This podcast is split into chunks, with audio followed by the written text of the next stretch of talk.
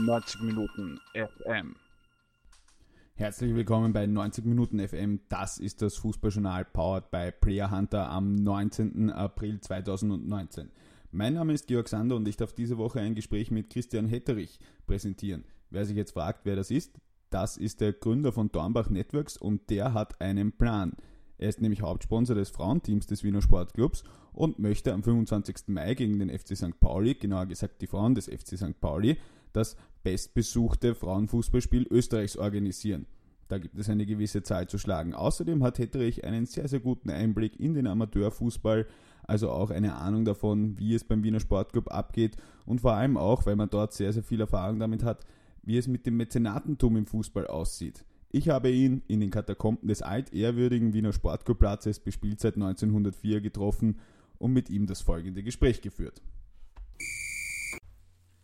Ich bin jetzt hier mit Christian Hetterich von Dornbach Networks in den Katakomben des altehrwürdigen Wiener Sportclubplatzes zugegen und wir sprechen über das vielleicht hoffentlich bestbesuchteste Frauenfußballspiel, das am 25. Mai hier stattfinden wird.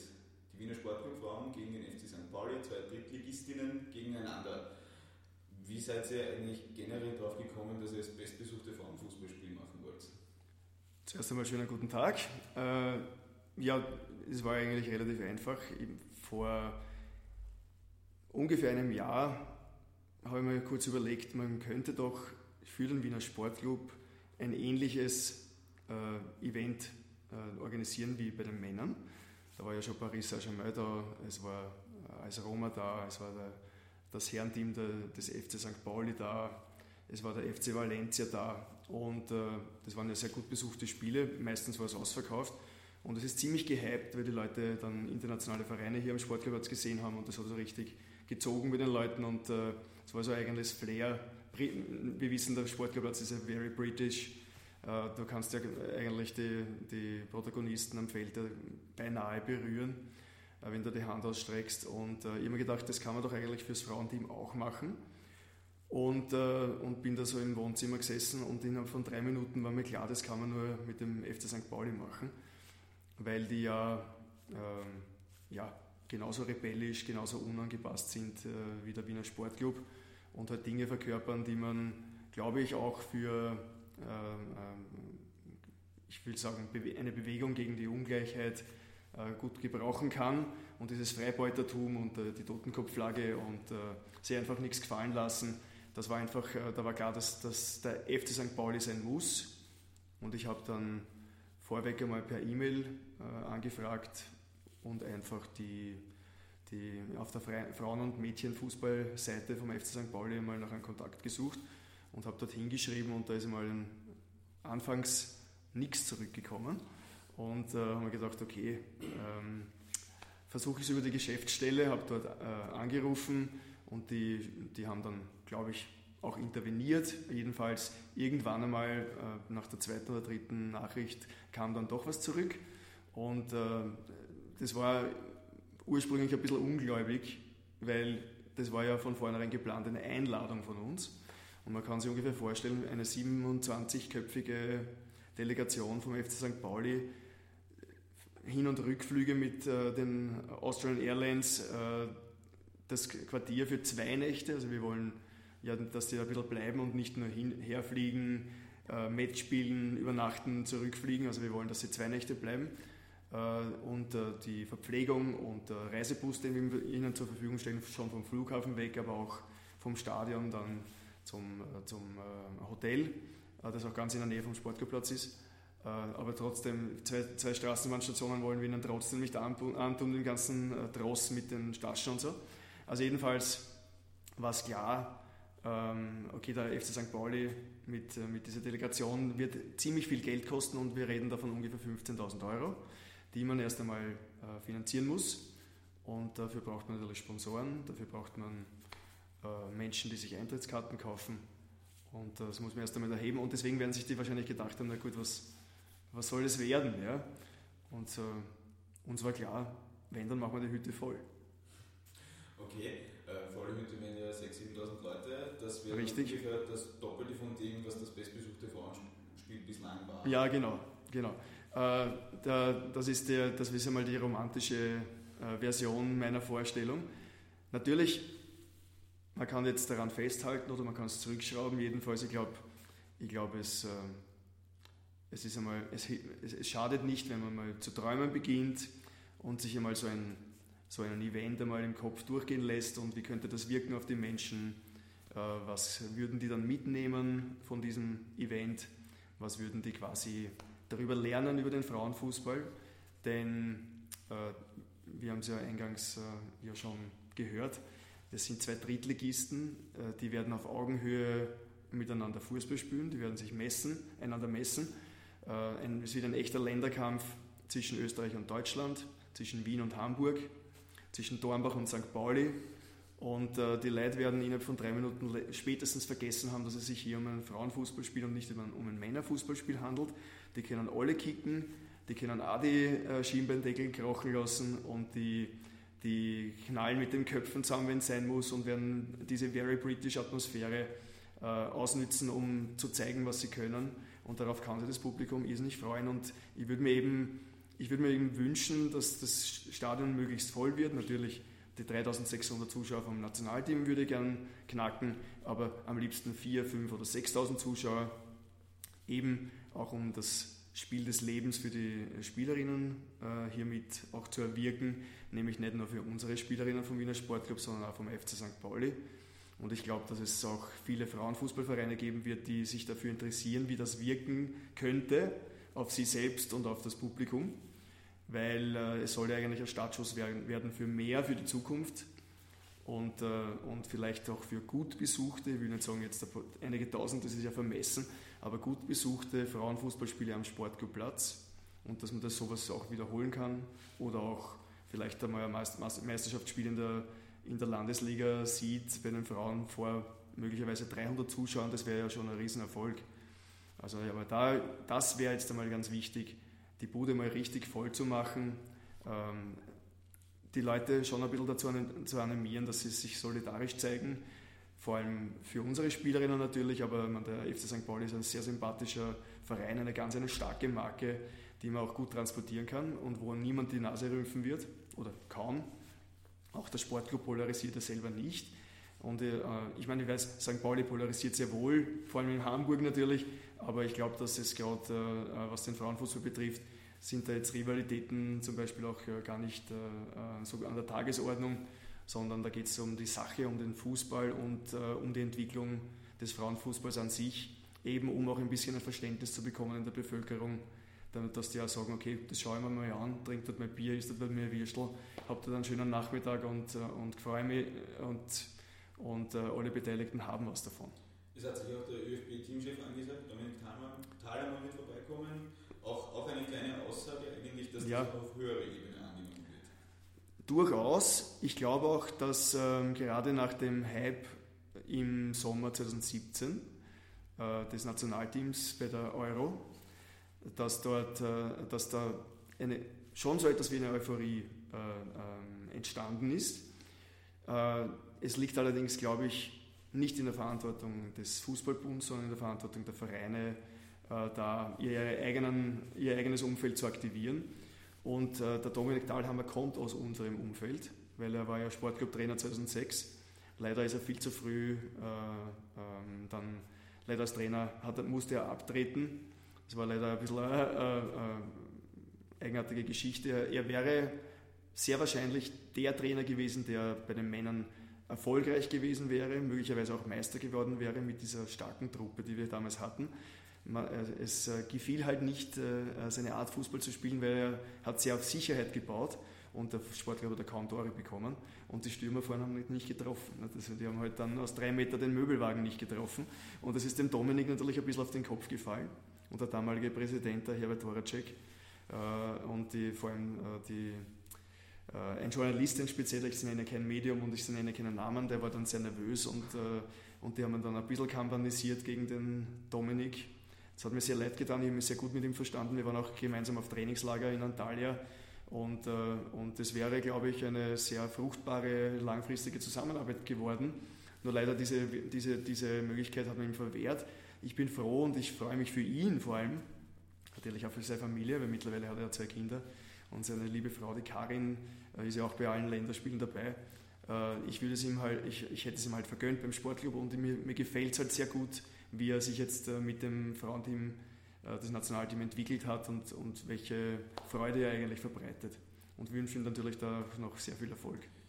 Du sagst, die Vereine haben einen großen Anteil daran, wenn man sich jetzt die Bundesligaspiele anschaut. Bei den Frauen haben wir zwar wohl mittlerweile große Namen dort.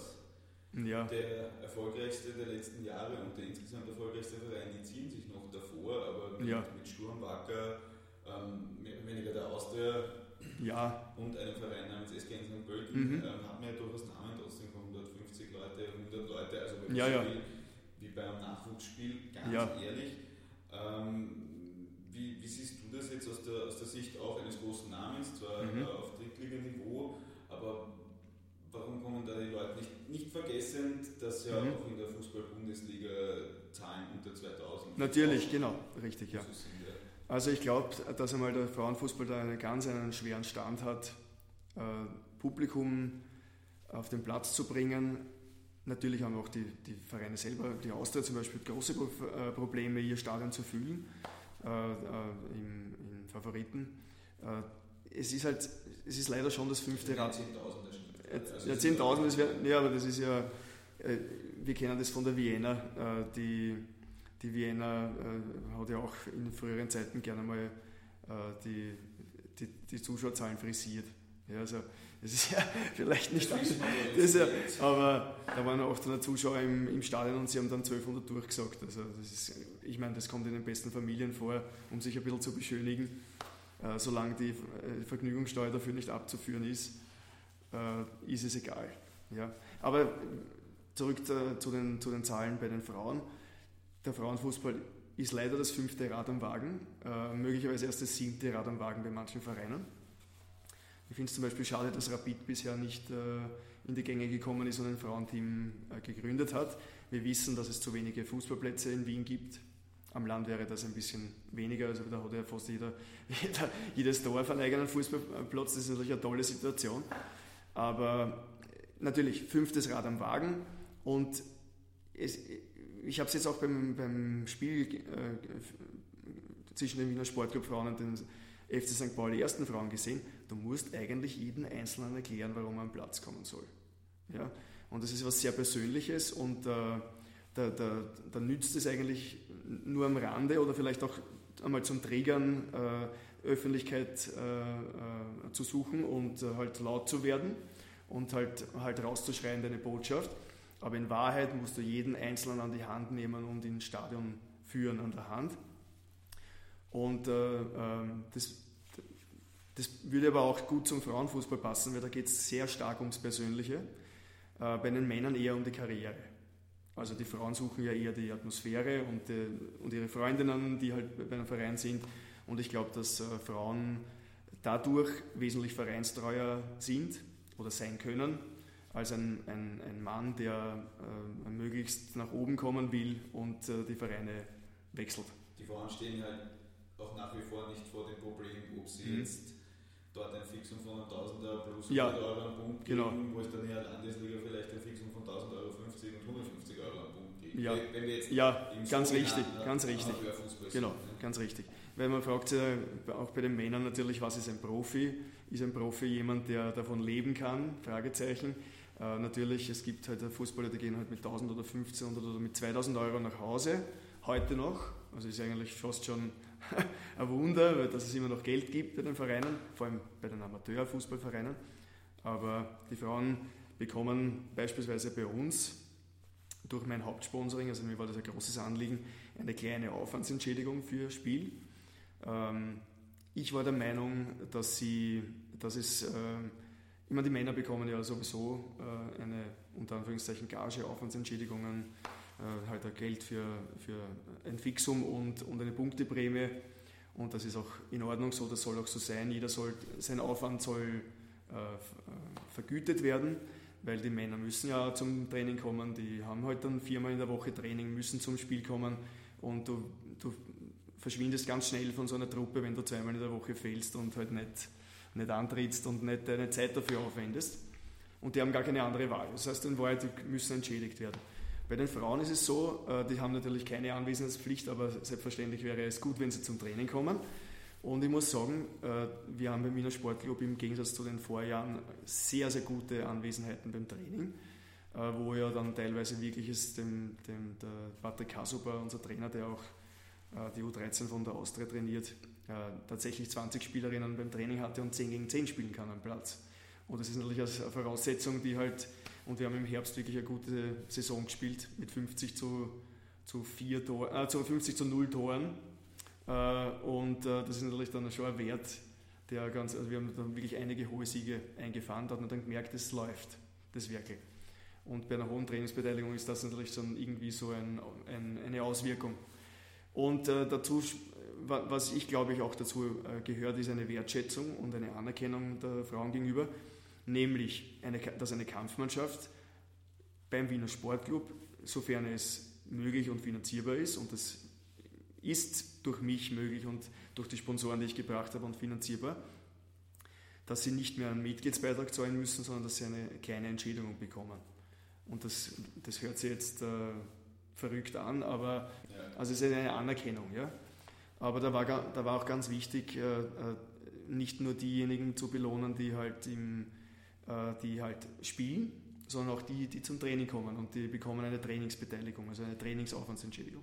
Aber es ist, man merkt halt irgendwie schon auch so eine enorme Diskrepanz. Ich weiß, jetzt können wir jetzt natürlich nicht sagen, wie es bei Bundesligisten ist, die werden wahrscheinlich auch eine Aufwandsentschädigung. Davon gehe ich aus, und das sollte auch so sein. Ja. Vermutlich jetzt auch keine Profibeträge, aber das heißt, wir registrieren hier schon, wenn man dann halt da im altehrwürdigen Stadion sitzt und da wird gespielt, vor einer Handvoll Leuten, um ehrlich zu sein, dann merkt man schon, es gibt irgendwie gerade im Frauenfußball schon noch eine sehr starke Diskrepanz zwischen dem, was der Fußball irgendwie nach außen bietet und dem, was er nach innen leisten kann.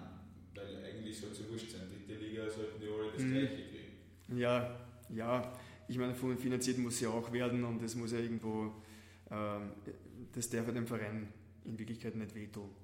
Ja, ich meine, wir wissen, dass Fußball sehr schwer zu finanzieren ist. Ich glaube, da ist es nicht anders bei anderen Sportarten und anderen Sportvereinen. Der Wiener Sportclub, da wächst das Geld auch nicht auf den Baum, und es ist immer in irgendeiner Form eng, und natürlich, also man kann nur so viel ausgeben, wie reinkommt. Das ist natürlich eine Phrase, wo ich dann 5 Euro ins Schweinball schmeiße. Aber ganz ehrlich, es ist bei den Unterstützern, die ich zum Frauenteam gebracht habe, sehr gut angekommen, den Frauen eine Aufwandsentschädigung zahlen zu wollen. Eben auch um die Auflösung dieser Ungleichheit. Und das hat ganz spannende Früchte getragen, nämlich, also Auswüchse möchte ich fast sagen, nämlich, dass die Diskussionen im Vorfeld sehr kontrovers geführt worden sind. Da kamen tatsächlich Leute, die gesagt haben, na gut, Christian, jetzt kannst du nicht anfangen, eine Aufwandsentschädigung zu zahlen. Oder manche haben es Gehalt genannt, was absurd ist. Du kannst nicht beginnen, ein Gehalt zu zahlen den Frauen. Ne? Sage ich, na, warum eigentlich? Das ist ja nur Frauenfußball. Ne? Sage ich, Entschuldigung, aber es geht um die Auflösung von Ungleichheiten, und es gibt 2 Möglichkeiten. Entweder man gibt den Frauen auch etwas, oder man gibt den Männern nichts mehr.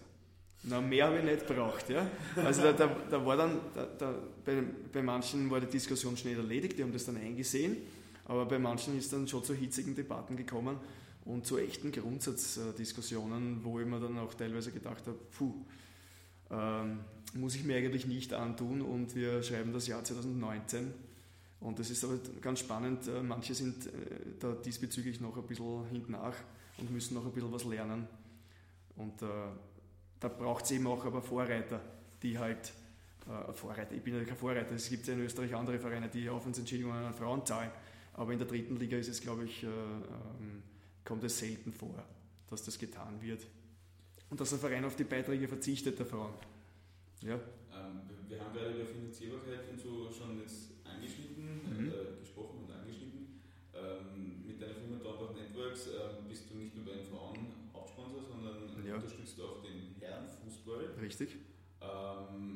Das soll ja irgendwann einmal hier statt, wo wir gerade sitzen, in Katakomben ein neues Stadion kommen. Das sind vermutlich auch ein bisschen von der Stadt ab, die das ja auch finanzieren muss. Ja.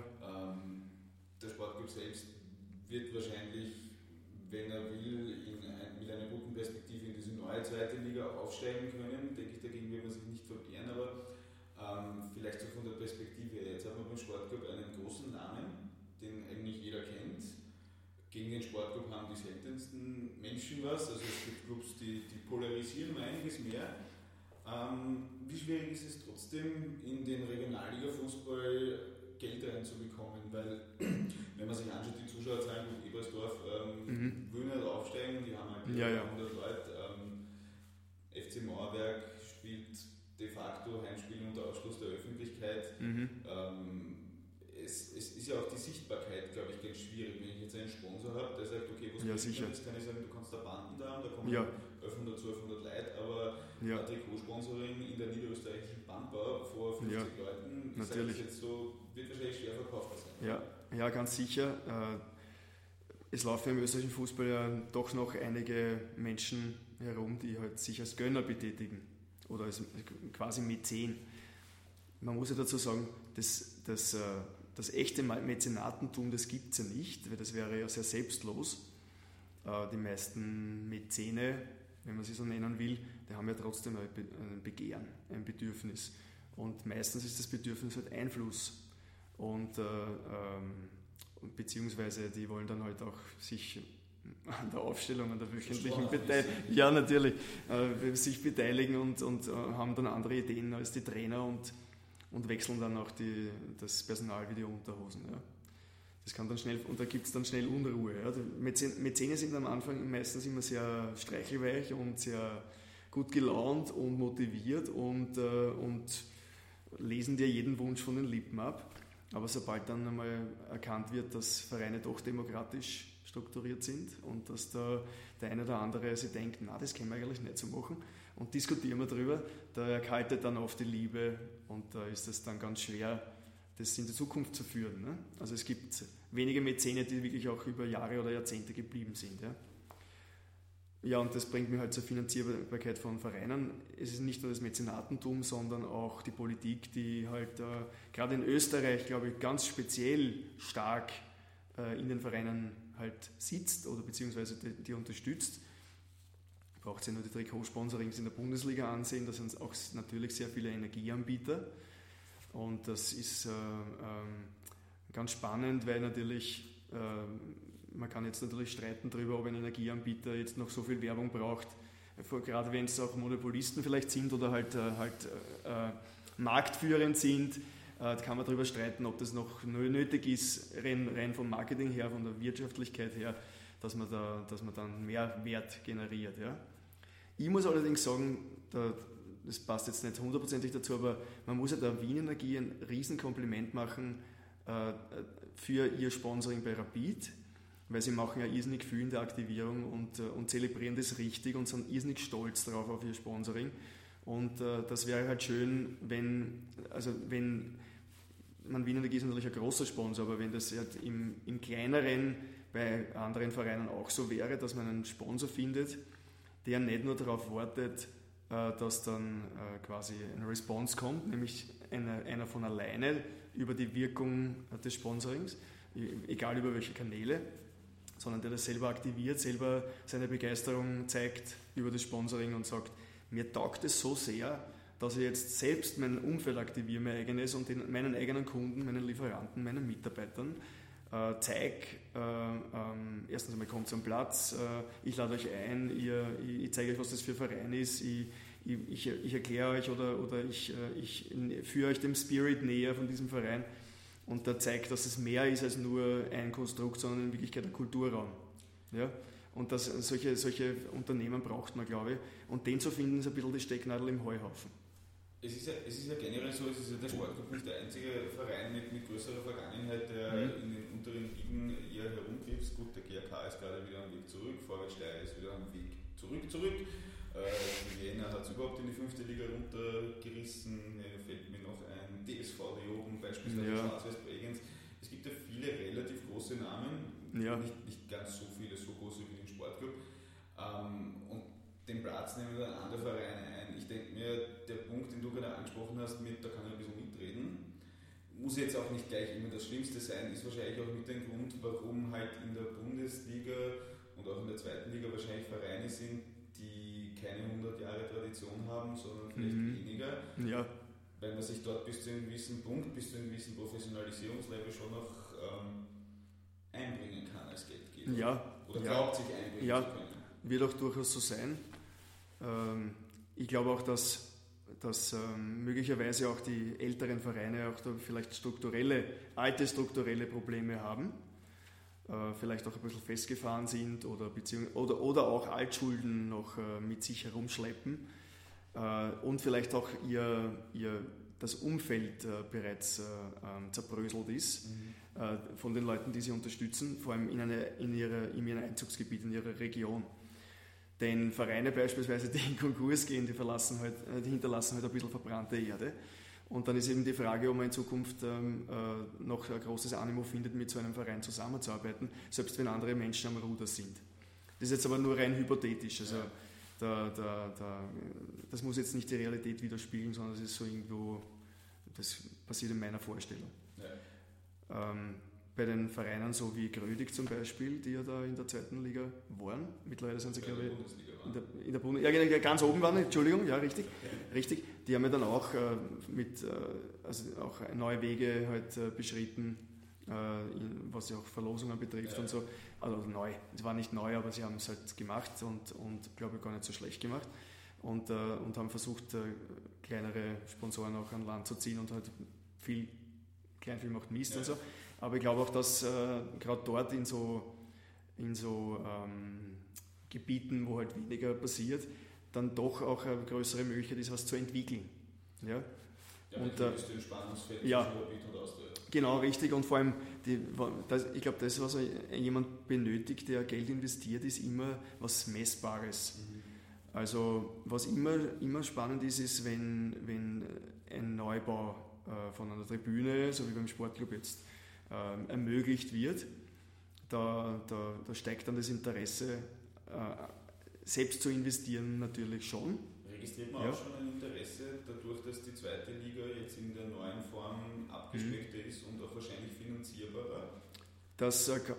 Ganz ehrlich, das ist nicht so mein Thema, da kann ich jetzt nicht so viel dazu sagen, aber natürlich, so ein Verein wie der Wiener Sportclub, der will natürlich in die zweite Liga und ich glaube, dass es dann, wenn die Zahlen nicht mehr so erschreckend wirken, die man dann braucht, um zu leben zu können in der zweiten Liga, dann kann man es schon mal versuchen. Da muss man natürlich sich sportlich finanzieren, das ist qualifizieren, das ist klar. Aber wahrscheinlich kommen wir jetzt wieder zum Kernthema zurück. Wie ist er finanzierbar, so ein Verein, und wie stellt man zum Beispiel 2 oder 3 Millionen Euro auf? Das ist halt... Und vor allem, man will ja nicht nur die 2 oder 3 Millionen Euro in einer Saison, sondern man will es ja nachhaltig und das soll ja stetig passieren. Ja.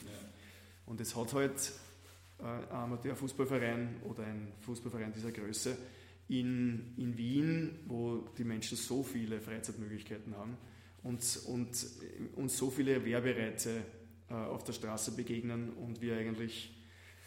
uns wirklich schon der Kopf wehtut vor lauter Eindrücken, wenn wir unseren Tag beenden zu Hause, da ist es dann schon ein bisschen schwieriger, einen Sponsor in Szene zu setzen und quasi Aufmerksamkeit zu geben. Denn die Frage ist ja, man braucht ja mehrere Sponsoren und es sind ja viele Logos, die in einem Stadion sichtbar sind. Und da ist dann die Frage, wie viele Zuschauer brauche ich, damit das einen Sinn macht. Und meine Antwort ist, es sind 20, 50 oder 100.000 Zuschauer im Stadion zu wenig, um adäquates Geld zu bekommen von einem Sponsor, damit das auch wieder zurückkommt zu ihm, also quasi eine Wirkung zu erzielen. Das TV ist natürlich wichtig, aber die Frage ist, sind die TV-Zahlen und die Zuschauerzahlen in Österreich im TV so gut, dass ein Sponsor sich wirklich auch zahlenmäßig belegt, denken kann, okay, das passt von den Werten her, da investiere ich jetzt 100.000 Euro. Fragezeichen. Ja? Und da werden die meisten Unternehmen wahrscheinlich Nein sagen. Ja? Und in dem Sinne braucht es dann, um zu einem Abschluss zu kommen, solche Events wahrscheinlich wie jetzt mal mit den Sportfrauen, wie dann später im Juni mit dem Derby auf Laafen, später ja. Boys aus Glasgow. Mhm. Na klar, genau, richtig. Aber da wären wir bei anderen Möglichkeiten halt. Du brauchst natürlich einen Wirtschaftstreibenden, einen Unternehmer, einen Entscheidungsträger in einem Unternehmen, der sich auch ein bisschen infizieren lässt vom Virus des Vereins, der das halt leibend findet und der sagt, okay, das ist eine tolle Tradition, da ist ein Kulturraum, da sind nette Menschen, da kann man in Ruhe gerade beim Sportclub, mit seinen Kindern kommen, mit der Familie kommen, mit seinen Freunden kommen, in Ruhe ein kaltes Bier trinken und ohne dass man Angst haben muss, dass die Kinder am Plätzchen lernen und dass irgendwas passiert im Stadion. Und man kann eigentlich einfach, man kann so sein, wie man ist und man kann einfach einen schönen Abend verbringen da. Punkt. Und das ist, glaube ich, im Lichte vom ÖFB-Cup-Finale, die aus dem violetten Stadion nach Klagenfurt verlegt wird, glaube ich, ein schönes Schlusswort. Auf alle Fälle. Dankeschön, Christian. Bitteschön. Und damit sage ich wieder herzlichen Dank im Namen des Teams von 90 Minuten FM. Das war das Fußballjournal powered by Player Hunter vom 19. April. Ich verbleibe wieder mit dem Wunsch nach sehr vielen spannenden Fußballspielen und vielleicht sehen wir uns ja am 25. Mai, wenn die Frauen des Wiener Sportclub auf den FC St. Pauli treffen.